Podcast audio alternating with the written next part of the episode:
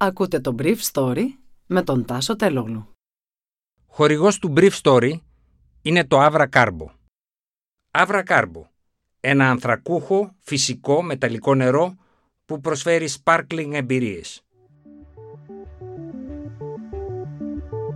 Καλημέρα σας και καλό μήνα. Σήμερα είναι Δευτέρα 1η Νοεμβρίου 2021 και θα ήθελα να μοιραστώ μαζί σας αυτά τα θέματα που μου έκαναν εντύπωση. Συζητείται αυτή τη βδομάδα στο Υπουργικό Συμβούλιο ο νέος κλιματικός νόμος. Υποχρεωτική ασφάλιση κατοικιών σε δάση και λεκάνες απορρόηση υδάτων με ιδιωτικά ασφαλιστήρια συμβόλαια. Στόχος η μείωση των εκπομπών του θερμοκηπίου κατά 55% στο 2030. Οι 20 μεγάλες βιομηχανικές χώρες συμφώνησαν στη Ρώμη ότι διαφωνούν και πάνε χωρίς μία συμφωνία στα επιμέρους εργαλεία για τη μείωση των εκπομπών του θερμοκηπίου στη Γλασκόβη. Το Inside Story κατάφερε το τελευταίο δίμηνο να δει έξι σχέδια του λεγόμενου κλιματικού νόμου, που έγινε αντικείμενο επεξεργασίας πολλών υπουργείων. Στο πρώτο του άρθρο, ο νέος κλιματικός νόμος ορίζει ότι οι διατάξεις του παρόντος συμβάλλουν στην επίτευξη του στόχου της κλιματικής ουδετερότητας της Ευρωπαϊκής Ένωσης ως το 2050, στο πλαίσιο της ενίσχυσης της παγκόσμιας προσπάθειας για τον περιορισμό της αύξησης της θερμοκρασίας κατά 1,5 βαθμό Κελσίου πάνω από τα προβιομηχανικά επίπεδα. Στο άρθρο 3 του ίδιου σχεδίου ορίζεται ότι το αργότερο στο έτος 2050 η Ελλάδα θα καταστεί κλιματικά ουδέτερη. Για το σκοπό αυτό οι εκπομπές από πηγές και απορροφήσεις από τις καταβόθρες των αερίων του θερμοκηπίου θα έχουν ισοσχελιστεί μέχρι εκείνο το χρόνο.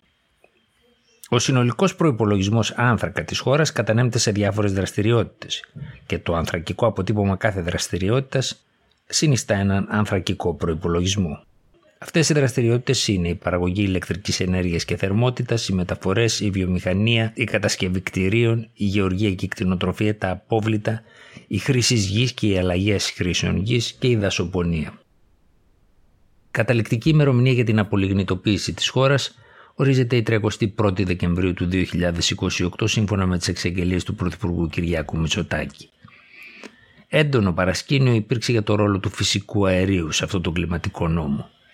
Αρχικά οριζόταν το φυσικό αέριο ως καύσιμο μετάβασης. Σε ένα νεότερο σχέδιο που είδε το Inside Story, γίνεται η πρόβλεψη ότι διατηρείται για μεταβατικό χρονικό διάστημα η συνεισφορά των αερίων καυσίμων στο ενεργειακό ισοζύγιο, με γνώμονα την ασφάλεια εφοδιασμού, ενώ επιδιώκεται η σταδιακή μείωσή του σε συνάρτηση με την τεχνολογική εξέλιξη και την υποκατάστασή τους από ανανεώσιμες πηγές ενέργειας.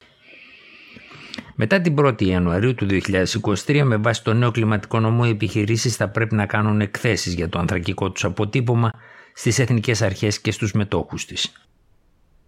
Ανάμεσα στις επιχειρήσεις που έχουν αυτή την υποχρέωση είναι οι συγμένες, οι εταιρείες επενδύσεων, οι εταιρείες ταχυμεταφορών, οι επιχειρήσεις παροχής ηλεκτρικής ενέργειας και φυσικού αερίου και οι λιανεμπορικές επιχειρήσεις με πάνω από 500 εργαζόμενους.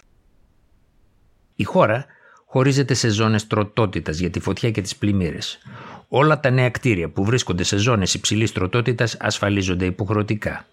Σύμφωνα με πληροφορίες του Inside Story, στη δουλειά που κάνουν οι ασφαλιστικές εταιρείες με ειδικούς για τον καθορισμό του ασφαλίστρου, λαμβάνονται υπόψη το είδος της βλάστησης γύρω από το σπίτι και τα υλικά με τα οποία είναι κτισμένο.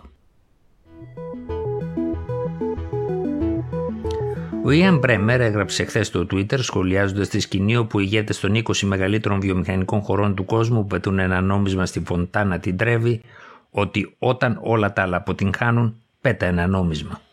Και η αλήθεια είναι ότι οι εκπρόσωποι των 20 δεν κατάφεραν να βρουν έναν ελάχιστο κοινό παρανομαστή παρά την αισιοδοξία της κυρίας Μέρκελ και του κυρίου Ντράγκη χθες το βράδυ εν ώψη της συνάντησης του ΟΗΕ για το κλίμα COP26 που άρχισε χθες το βράδυ στη Γλασκόβη. Οι διπλωμάτες των 20 χωρών συμφώνησαν να παραμείνει ο στόχος της αύξησης της θερμοκρασίας κατά 1,5 βαθμό έναντι της προβιομηχανικής εποχής, αλλά δεν μπόρεσαν να συμφωνήσουν σε συγκεκριμένους τρόπους για το πώς θα επιτευχθεί. Δεν έγινε δυνατό, για παράδειγμα, να προταθούν πιο φιλόδοξα προγράμματα για την κατάργηση των εργοστασίων άνθρακα, ιδιαίτερα στις Ινδίες και την Κίνα και την Αφρική, ή την περικοπή των κρατικών ενισχύσεων σε εξόριξη υδρογονανθράκων. Παρ' όλα αυτά, οι χώρες για πρώτη φορά κάνουν έκκληση για σημαντική μείωση του μεθανίου. Η Ευρωπαϊκή Ένωση έχει θέσει στόχο για μείωση του μεθανίου κατά 30% στο 2030. Το αέριο αυτό έχει μια αρκετά πιο ρηπογόνο καταστροφική επίδραση στην ατμόσφαιρα από το διοξίδιο του άνθρακα. Ο οικοδεσπότης του G20, πρωθυπουργός της Ιταλίας Μάριο Ντράγκη, ζήτησε να μην κρυθούν οι ηγέτες από εκείνα που λένε αλλά από εκείνα που πράττουν και αποκάλεσε τον αγώνα για την αποτροπή της κλιματικής κρίσης στην πρόκληση της εποχής μας. Ο Γενικός Γραμματέας του ΟΗΕ Γκουτιέρες είπε ότι με βάση τις υπάρχουσες δεσμεύσεις των κρατών που παίρνουν μέρος στη συνάντηση της Γλασκόβη, η αύξηση της θερμοκρασίας έναντι της προβιομηχανικής εποχής θα ξεπεράσει τους 2 βαθμούς Κελσίου. Στο κοινό ανακοινωθέν των 20 χωρών γίνεται λόγος για κλιματική ουδετερότητα στα μέσα του αιώνα, αντί να ορίζεται σαφώς το 2050, καθώς χώρες όπως η Κίνα πρωτίστως, που είναι ο μεγαλύτερος ρηπαντής του κόσμου, με 28% των ρήπων, αλλά και η Σαουδική Αραβία θέλουν να πετύχουν μηδενικό ισοζύγιο εκπομπών το 2060. Ήταν το Brief Story και σήμερα Δευτέρα 1η Νοεμβρίου 2021.